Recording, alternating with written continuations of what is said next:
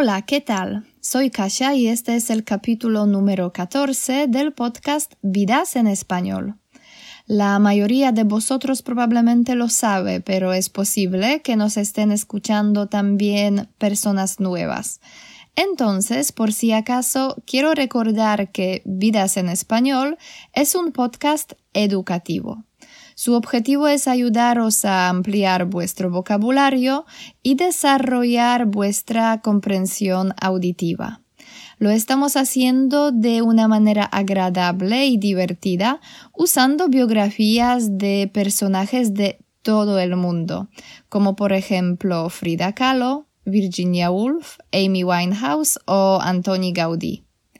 Estas historias os permitirán conocer muchas palabras nuevas de diferentes campos y además expresiones idiomáticas usadas muy a menudo por los españoles.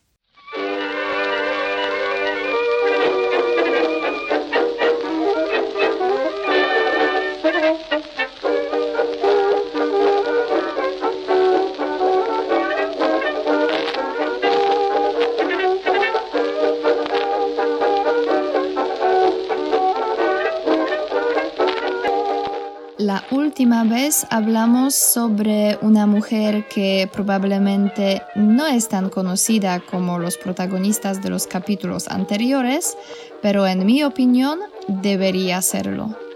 Es Christina Skarbek, la espía favorita de Winston Churchill, y en el último capítulo conocimos algunas de sus aventuras. Hoy os presentaré la segunda parte de su biografía. Por eso, si todavía no habéis escuchado la primera parte, por favor, regresad al capítulo 13 y volved aquí después de escucharlo.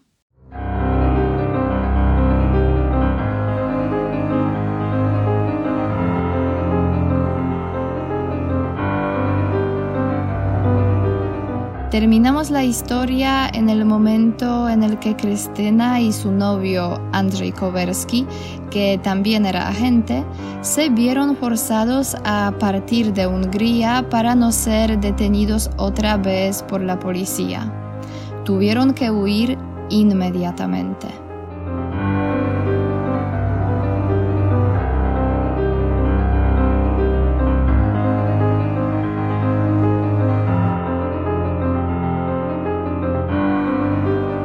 Caso es que huir no era coser y cantar. Cristina y Andrzej necesitaban ayuda.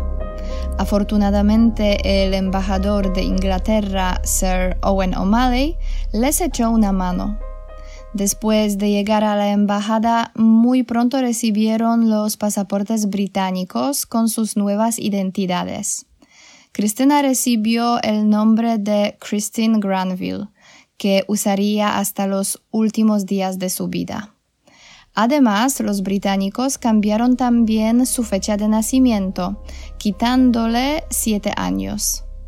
Andrzej obtuvo el pasaporte con el nombre de Andrew Kennedy.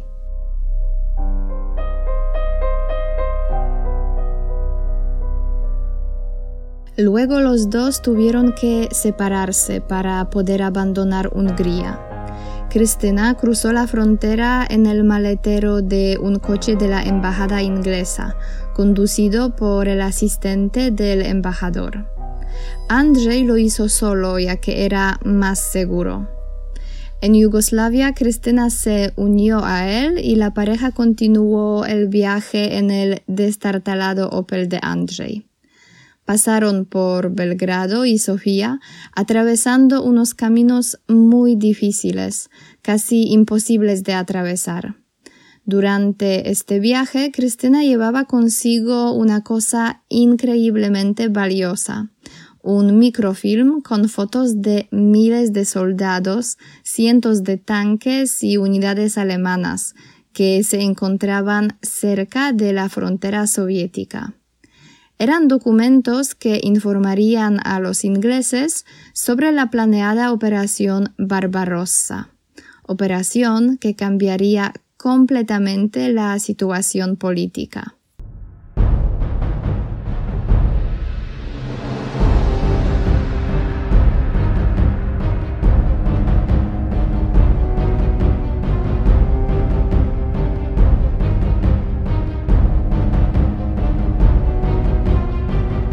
Después de salir de Bulgaria, Cristina y Andrei se dirigieron a la capital de Turquía. Allí, en Estambul, Cristina se encontró con su marido, Jerzy Giżycki. Probablemente ya os habéis olvidado del cónyuge de la espía. No obstante, oficialmente Cristina todavía estaba casada con Jerzy. ¿Por qué iban a verse en Estambul? El caso es que Cristina quería que Jerzy la sustituyera en Hungría, ya que muchísimos prisioneros de guerra que querían escapar de Polonia necesitaban ayuda. A Jerzy le gustó esa idea. Pasó un poco tiempo con Cristina y Andrzej que le proporcionaron toda la información necesaria sobre la situación en Budapest. Cuando Jerzy se fue de Turquía, la pareja de agentes continuó el viaje vía Turquía, Siria y Palestina y llegó a El Cairo.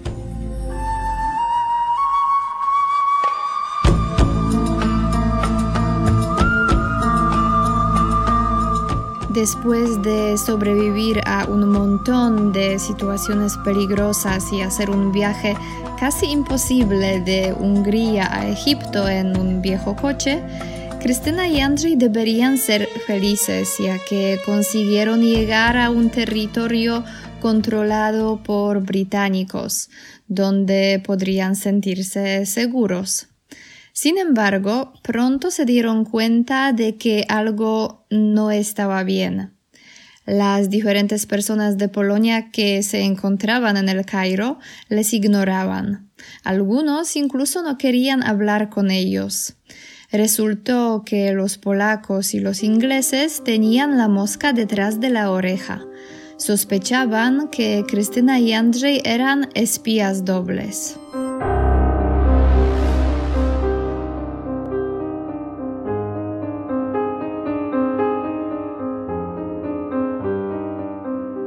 Muchas personas pensaban que sobrevivir a las situaciones en las que se había encontrado Cristina era imposible, que logró zafarse de las manos de la policía y conseguir visados durante el viaje al Cairo porque era una espía alemana.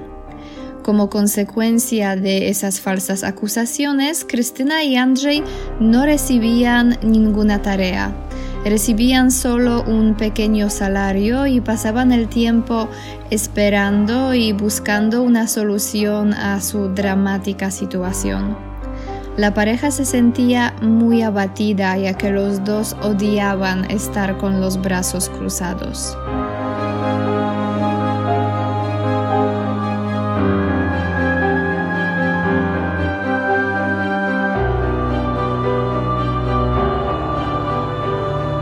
Situación mejoró un poco cuando los nazis atacaron Rusia. Puesto que Cristina se había llevado de Polonia el microfilm que anunciaba esta operación, era poco probable que hubiera colaborado con los alemanes. Afortunadamente, Cristina en aquella época trabajaba para la SOE, Special Operations Executive, la Dirección de Operaciones Especiales. Era una organización creada por Winston Churchill en 1940. Su objetivo era el espionaje, el sabotaje y el apoyo para los movimientos de resistencia en diferentes países.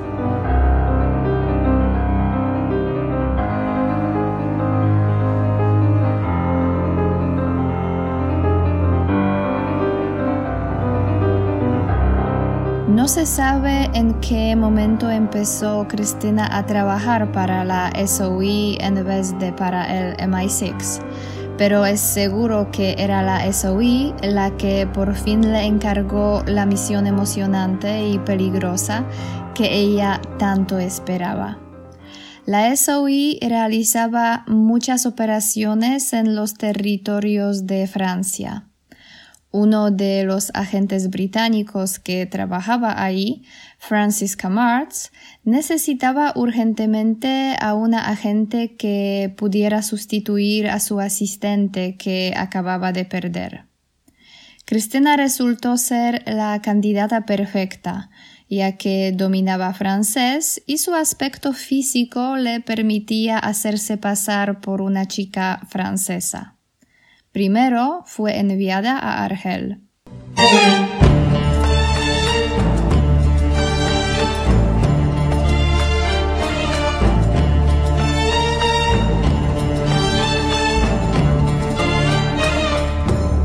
Estando todavía en Egipto, Cristina se encontró otra vez con su marido, Jerzy, y decidió decirle que no quiere estar con él porque ama a Andrzej. El impetuoso escritor se puso como una fiera y se fue a Londres. No obstante, Cristina y Andrzej tuvieron que separarse a finales del año 1943. Andrzej fue destinado a Inglaterra y después a un campamento donde enseñaba a otros hombres a saltar con paracaídas. En Londres se enamoró de una mujer joven que había perdido la cabeza por él.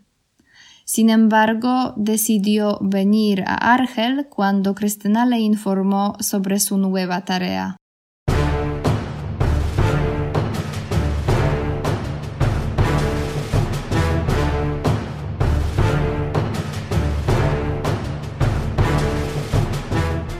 Ahí trataba de enseñarla a usar la pistola y también a montar en bicicleta.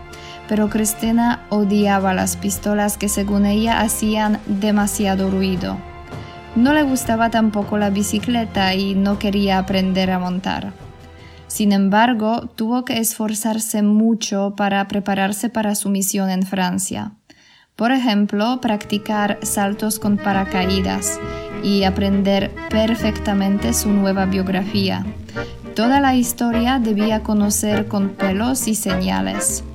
Los británicos pensaron de todo.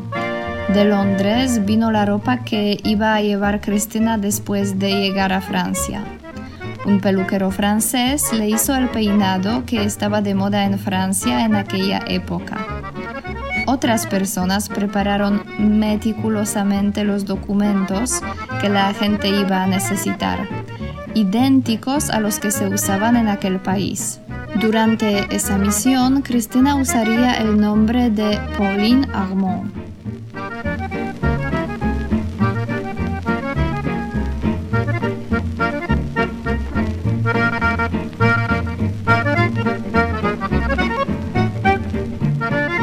El 6 de junio de 1944, más conocido como el día de D-Day, los aliados empezaron la operación Overlord, con el desembarco de Normandía.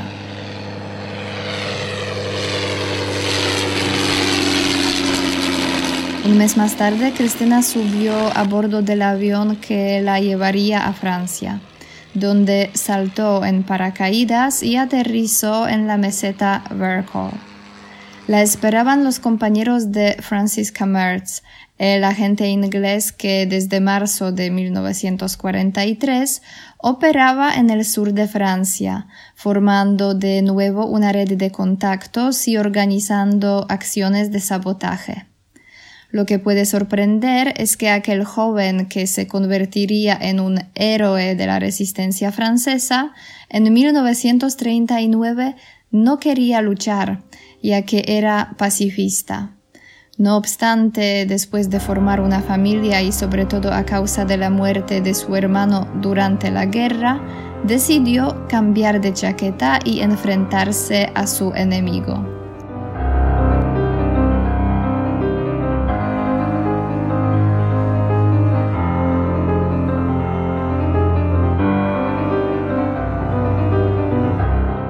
Fue reclutado por la SOI en 1942. En Francia trabajaba como un burro y logró formar una organización que contaba con cientos de personas. Desgraciadamente, su asistente fue arrestada por la Gestapo en septiembre de 1944. Francisca Martz tuvo que esperar 10 meses para que sus jefes le enviaran a su nueva asistente. Sin embargo, Cristina le ayudaría de una manera que nadie podría esperar. Pero no podemos empezar la casa por el tejado. Tenemos que volver a aquella noche cuando el avión que procedía de Argel apareció sobre la meseta Vercors.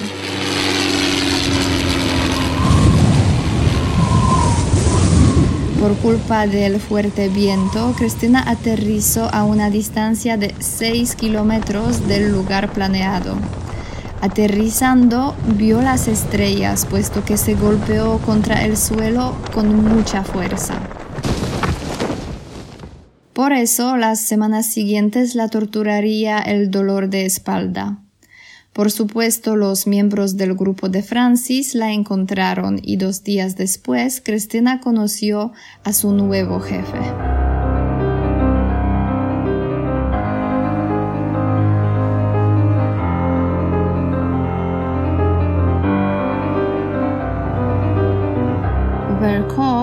es un macizo rocoso grande, lleno de pasillos ocultos, cavas, desfiladeros y bosques.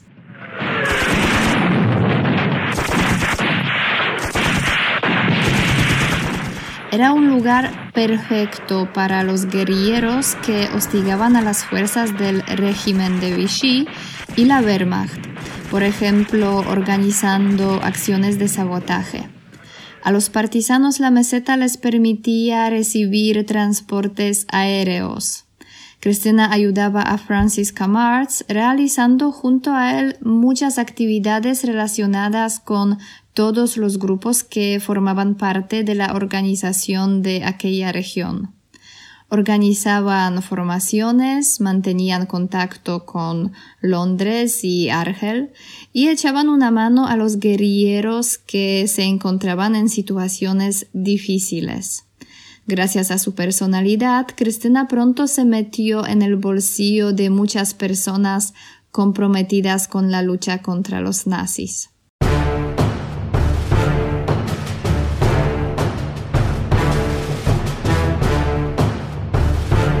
Desgraciadamente, la situación de los partisanos de Vercors se hacía cada vez más dramática. Los alemanes se daban cuenta de la importancia de estos grupos en la región y anhelaban derrotarlos porque no querían que se unieran a las fuerzas de los aliados. El principal problema de los guerrilleros era la falta de armas. Sabiendo que las unidades alemanas se estaban acercando, Francis no paraba de enviar dramáticos mensajes a Argel. Sin embargo, su organización no obtuvo ayuda por parte de los aliados.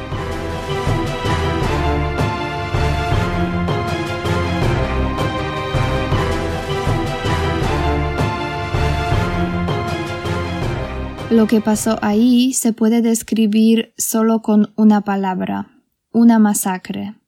Murieron muchísimos guerrilleros, pero los nazis se vengaron también con los habitantes de aquella zona que habían ayudado mucho a los grupos de partisanos, ofreciéndoles comida y frecuentemente alojamiento. Sus casas fueron quemadas, las mujeres violadas. Los partisanos heridos fueron asesinados por las SS.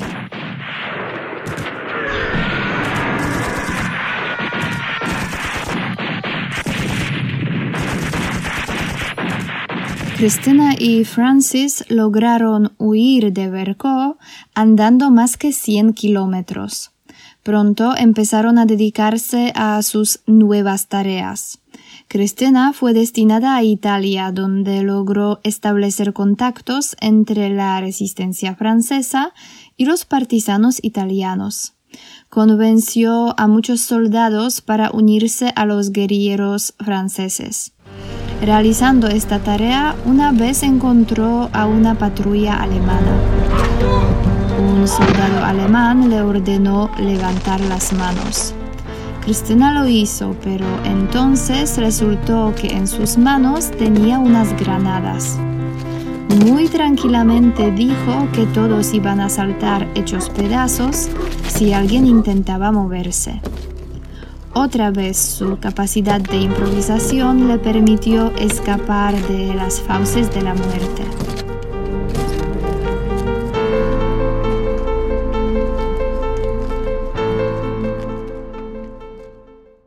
Poco después, Cristina realizó otra misión muy admirada por sus compañeros.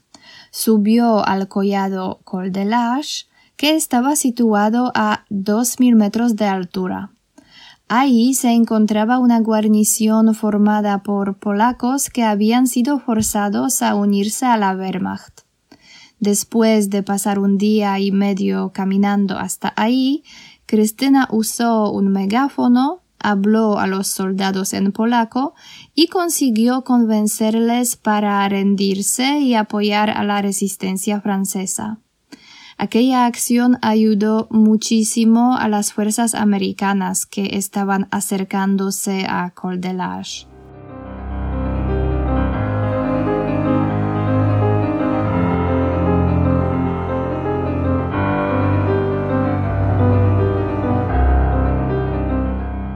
Desgraciadamente, al mismo tiempo, cuando Cristina estaba triunfando, disfrutando de su éxito, su jefe y gran amigo Francis Camarts tuvo muy mala suerte.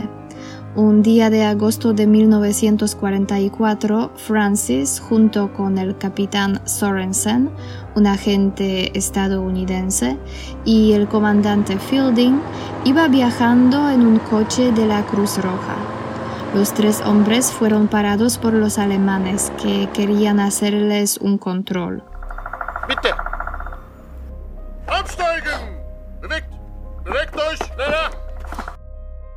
Uno de los hombres dijo que no conocía a sus compañeros, que simplemente aceptó llevarles a algún lugar.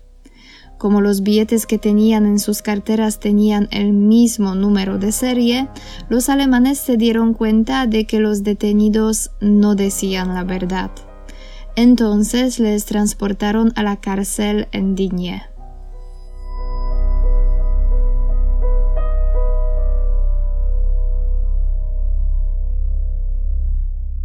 Cristina volvió de su misión y se enteró de todo. En un abrir y cerrar de ojos decidió que tenía que coger el toro por los cuernos y hacer algo para salvar a los agentes, sus compañeros.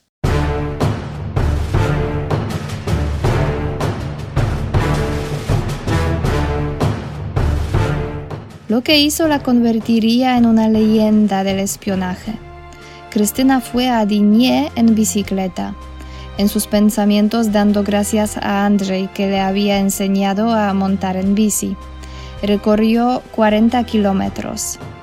¿Qué hizo cuando llegó a la cárcel? Habló con el jefe de la prisión.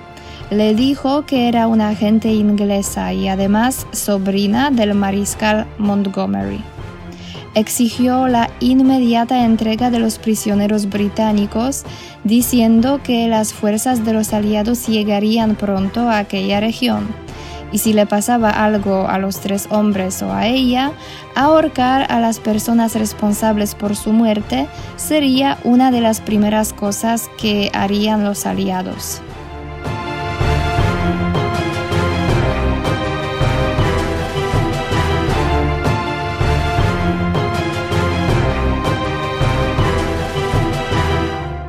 Y así, prometiendo a su interlocutor la inmunidad y sobornándole con dos millones de francos, le convenció para dejar libre a sus compañeros. Por cierto, hay que mencionar que Cristina organizó uno de los transportes de dinero más rápidos en la historia de la guerra, queriendo pagar por la liberación de Francis. Los agentes fueron liberados unas horas antes de su fusilamiento. Otra vez las dotes de persuasión y la sangre fría de Christina Skarbek le permitieron salvar vidas. Francis nunca olvidaría que Cristina le ayudó exponiéndose a un peligro enorme. No obstante, su misión en equipo llegaba lentamente a su fin y tuvieron que separarse.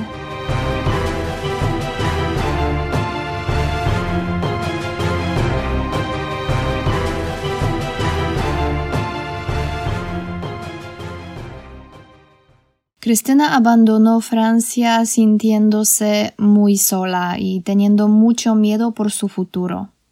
Primero fue a Londres y después a Italia.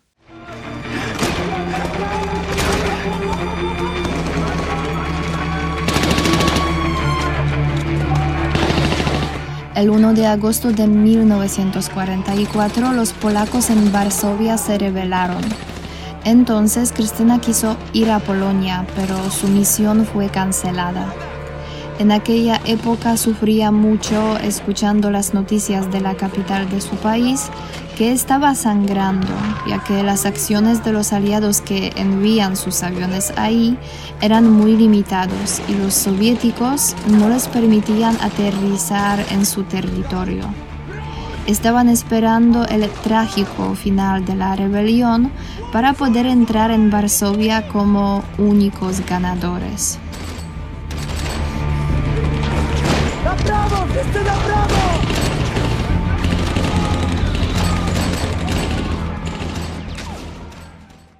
Ahí, en Italia, Cristina encontró a Andrzej Kowerski, su gran amor.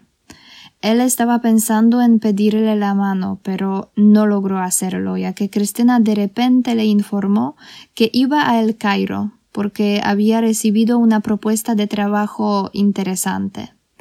Aquella decisión hirió muchísimo a Andrzej y cambió su relación amorosa para siempre.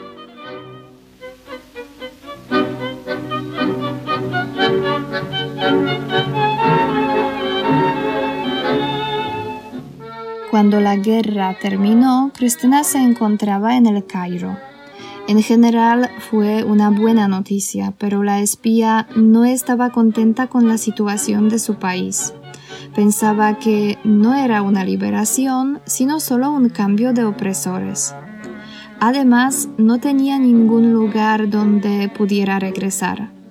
Como ex agente británica, no podía volver a Polonia.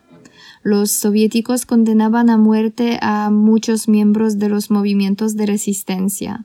Por eso era muy probable que hicieran lo mismo con ella. Aunque había sido condecorada con la George Medal, la francesa Croix de Guerre y nombrada oficial de la Orden del Imperio Británico, todos parecían olvidarse de sus proezas. Fue despedida con un mes de salario. Los ingleses incluso no querían concederle la ciudadanía. Finalmente la obtuvo, pero se sentía muy decepcionada con el comportamiento ingrato e indiferente del gobierno británico.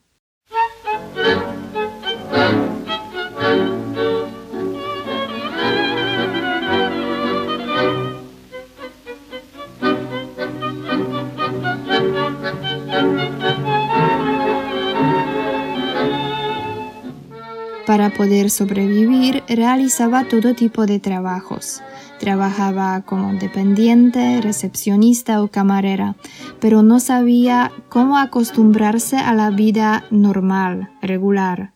Por eso andaba de capa caída. Además, la mayor parte del tiempo estaba sin blanca.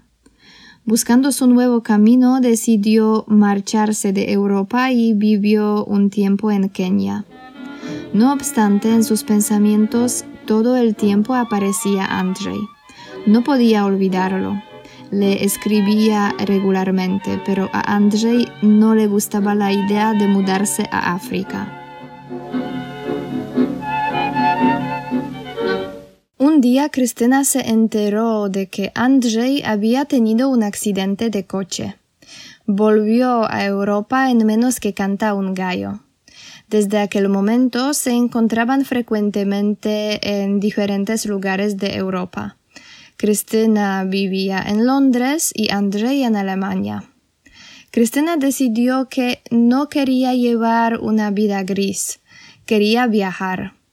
Por eso, en 1951 aceptó un empleo como azafata en un transatlántico. Sin embargo, su vida en el barco no resultó ser más fácil. El caso es que el personal era obligado a llevar todas las condecoraciones de guerra. Como Cristina era extranjera y sobre todo una mujer con muchísimas medallas, se convirtió en objeto de envidia. Nadie quería hablar con ella. Nadie excepto un hombre, Dennis Muldowney, que empezó a defender a Cristina cuando otros miembros del personal trataban de humillarla.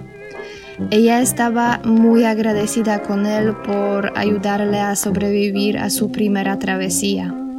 No tenía ningún amigo en el transatlántico y se sentía muy sola.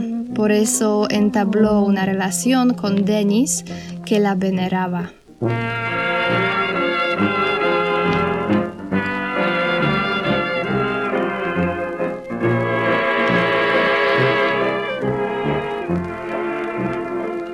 Una curiosidad. Una vez en el borde del transatlántico en el que trabajaba Cristina, apareció una mujer joven que viajaba a Londres, Madeleine Masson. La mujer conoció a Cristina ahí, ya que la ex agente se ocupaba de su habitación. Por supuesto, Madeleine no sabía nada del pasado de Cristina, que en aquella época era muy callada y más bien triste pero algo llamó su atención. Sentía que había algo magnético en la personalidad de aquella azafata. Más de 20 años más tarde, Madeleine Masson publicaría la biografía de Christina Scarbeck, la mujer que se define como la espía favorita de Winston Churchill. Por cierto, os recomiendo este libro. Lo he usado muchísimo preparando este podcast.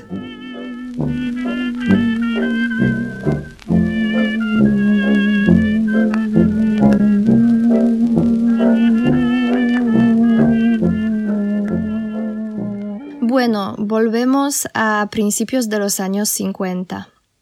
Cristina vuelve de su primer viaje a Australia.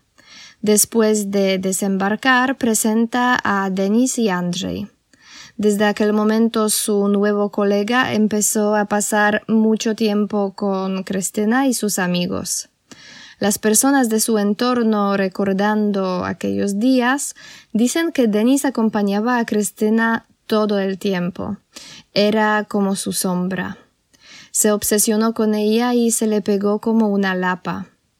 André estaba harto de él. A Cristina, por un lado, ese hombre lleno de complejos le daba pena, y por otro tenía miedo de sus ataques de ira. Quería librarse de él. En 1952, Denis la seguía todos los días. Cristina le mandó al quinto pino y se fue a su último viaje.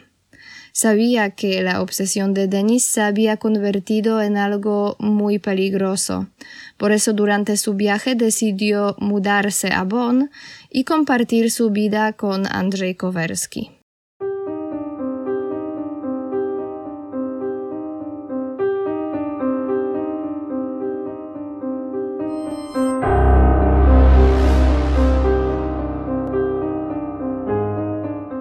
Volvió a Londres el 13 de junio de 1952. Cristina iba a marcharse de la ciudad al día siguiente, pero su vuelo fue cancelado. El mismo día la visitó Denis, que viendo su indiferencia, de nuevo se puso furioso y empezó a echar chispas. Esta vez Cristina con su tono muy tranquilo logró tranquilizarlo y Denis se fue al trabajo. El 15 de junio, después de las 10 de la noche, Denis apareció en el hotel donde vivía Cristina. La vio preparándose para la mudanza y la preguntó si era verdad que ella quería irse al extranjero. Cristina lo confirmó. De repente, Denis la hirió con un cuchillo. Así, el día 15 de junio de 1952, murió Christina Scarbeck, conocida también en aquella época como Christine Granville. Murió apuñalada en el vestíbulo de un hotel barato de Kensington, en Londres.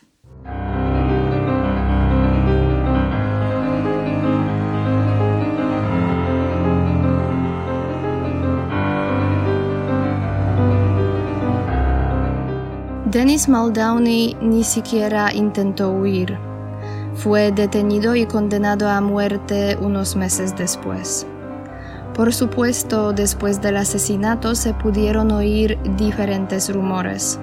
Muchas personas creían que el proceso de Denis fue sospechoso porque se había llevado a cabo muy rápido. Se decía que Denis era solo una cortina de humo, que trabajaba para los soviéticos o los ingleses que querían atar la lengua a Cristina. La única cosa que sabemos a ciencia cierta es que después de salir de tantas situaciones peligrosas durante la guerra, cuando tenía el santo de cara todo el tiempo, Cristina murió asesinada en los años de paz, cuando se preparaba para un viaje que le permitía unirse por fin con Andrei, a quien nunca dejó de amar.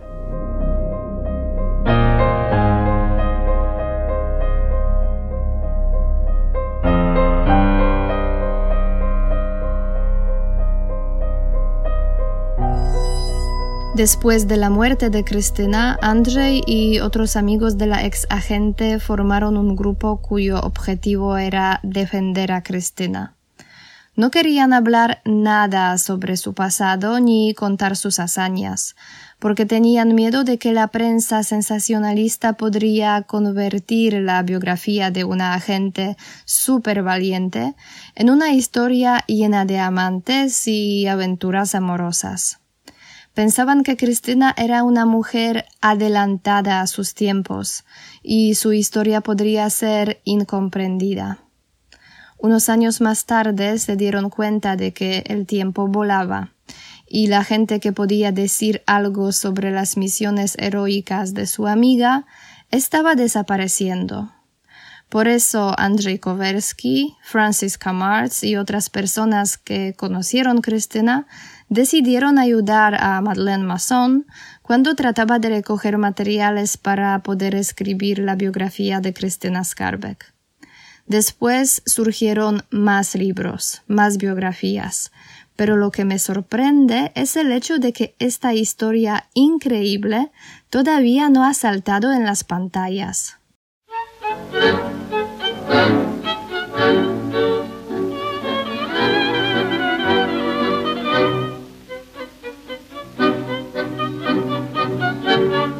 Andrei Koversky nunca se casó. Murió en 1988 a edad de 78 años. Antes de la muerte pidió ser enterrado junto a Cristina. Sin embargo, nosotros, antes de terminar la historia, tenemos que volver otra vez a los años 50.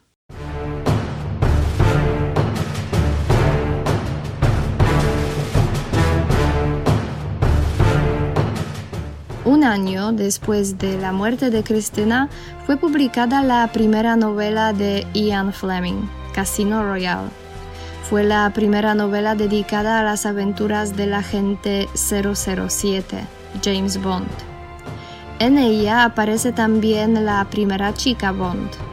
Esta enigmática europea se parece muchísimo a Cristina Skarbek. Era bella, delgada y tenía el pelo oscuro. Además, en una de las escenas, la mujer dice que se llama Vesper y que nació durante una noche tormentosa. Cristina también nació en una noche de tormenta y su padre la nombró Vesperale, es decir, su estrella de noche. ¿Una coincidencia? Parece poco probable. Se dice que Cristina y Fleming, el autor de Casino Royale, fueron amantes, pero no hay ninguna prueba de su relación, ni siquiera hay evidencia de que se conocieran. No obstante, parece muy claro que Fleming conocía la historia de Cristina que le inspiró en la creación del personaje de Vesper Lind.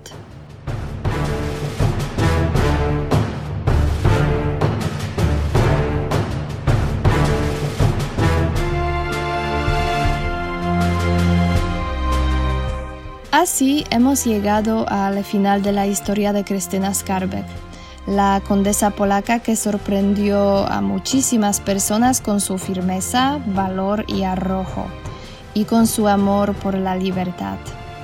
Una de las biógrafas de Cristina, Claire Malley, en una entrevista contó una anécdota relacionada con el proceso para escribir la historia de la espía. La escritora fue a Varsovia para buscar más materiales y conocer a los miembros de la familia Skarbek. Un día, cuando estaba volviendo a su habitación, de repente se acercó a ella un soldado alemán y le puso una pistola en la cabeza. Ella no sabía qué estaba pasando ya que era el siglo XXI y todo parecía ser una pesadilla. Resultó que ahí los cineastas estaban rodando una película sobre la Segunda Guerra Mundial y ella les interrumpió una escena.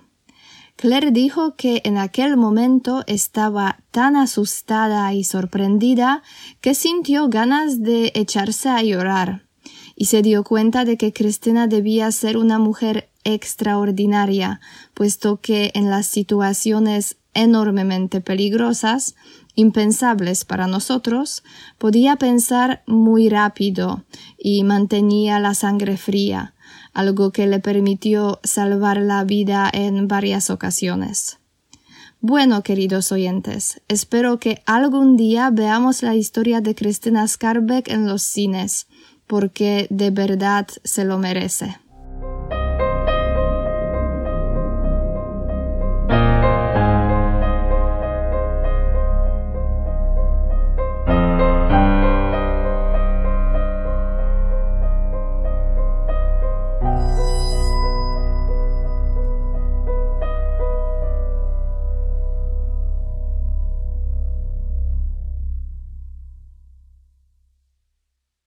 Ha llegado el momento de explicar el vocabulario que ha aparecido en este capítulo. Os presentaré las palabras y expresiones que pueden ser nuevas para vosotros y que merece la pena conocer. La primera expresión es ser, coser y cantar. Es una expresión idiomática que quiere decir que algo es muy fácil. El embajador es un diplomático que oficialmente representa a su país en algún país extranjero. El maletero es este espacio en el coche donde se guarda el equipaje.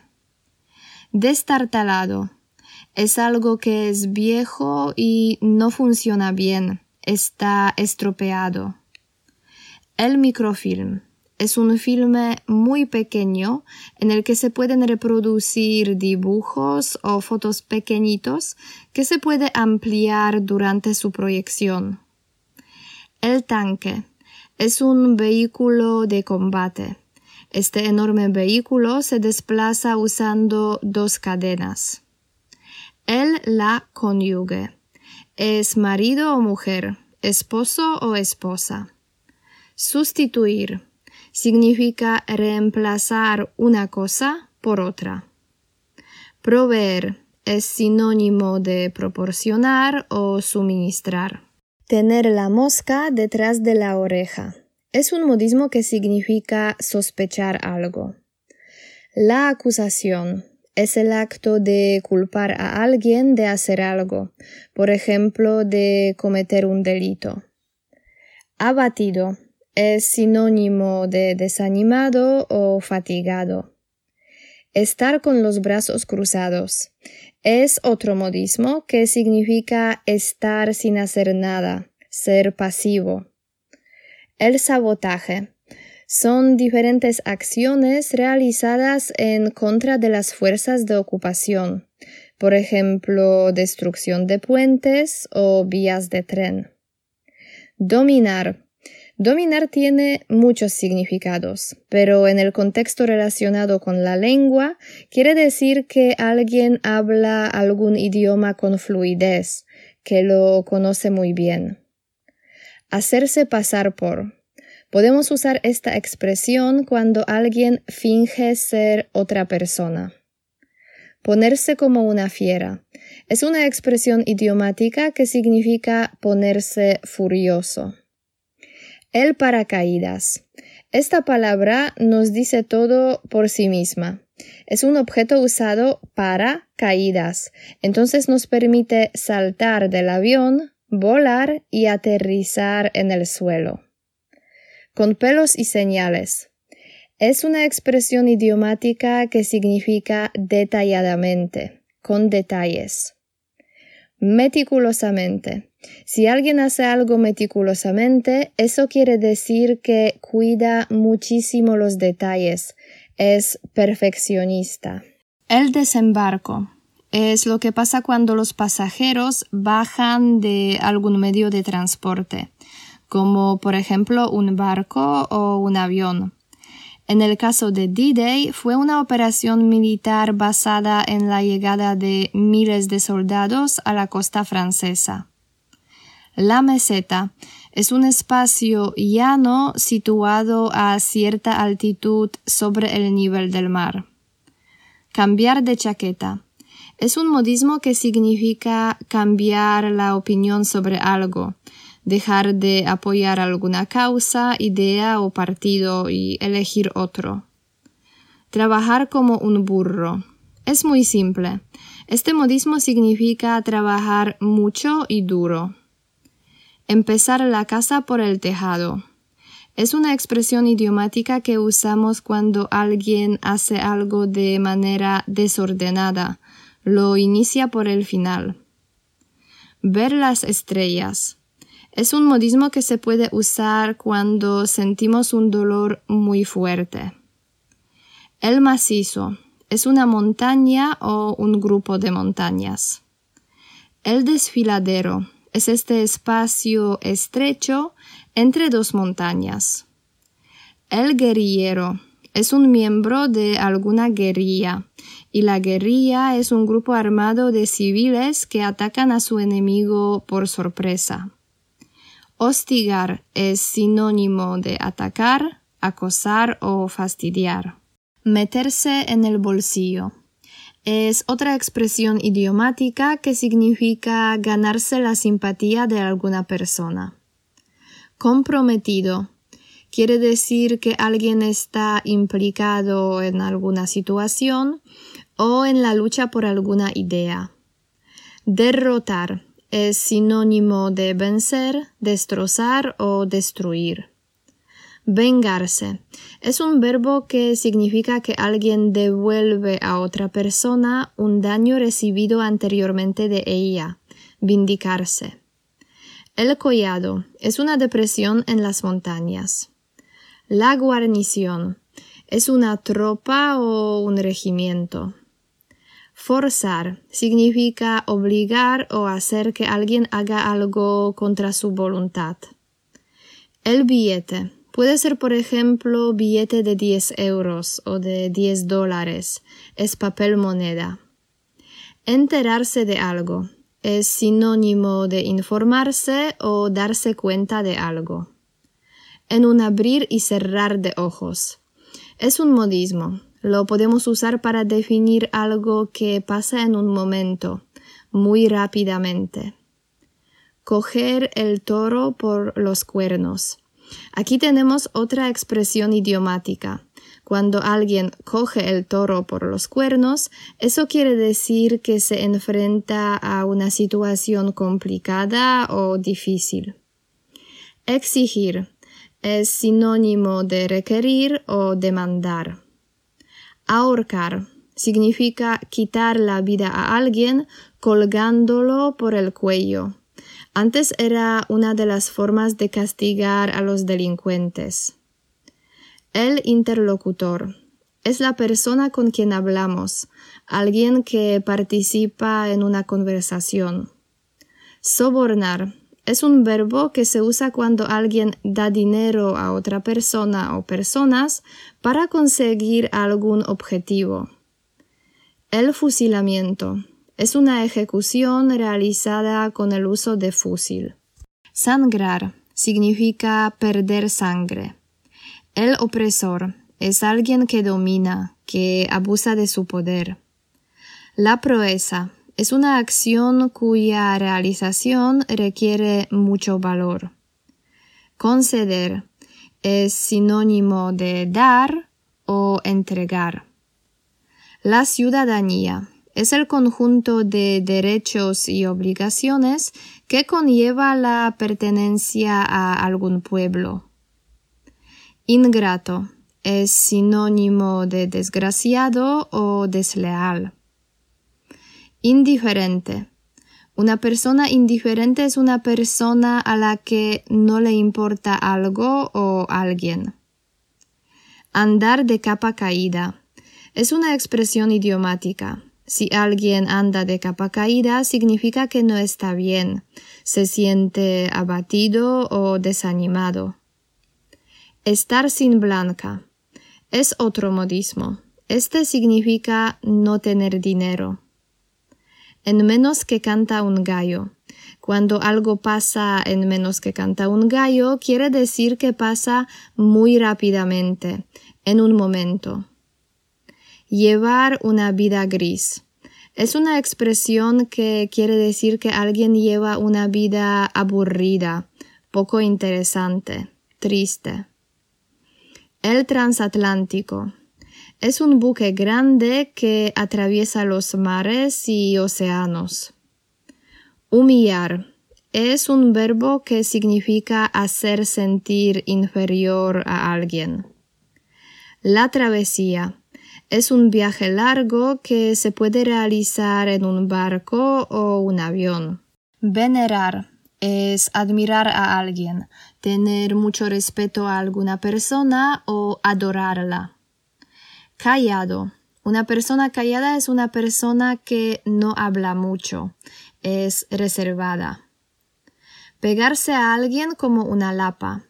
Es un modismo que quiere decir que alguien acompaña a otra persona todo el tiempo, no la deja en paz, es muy pesado.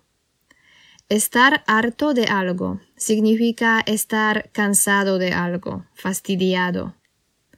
Dar pena es una expresión que significa provocar tristeza o lástima.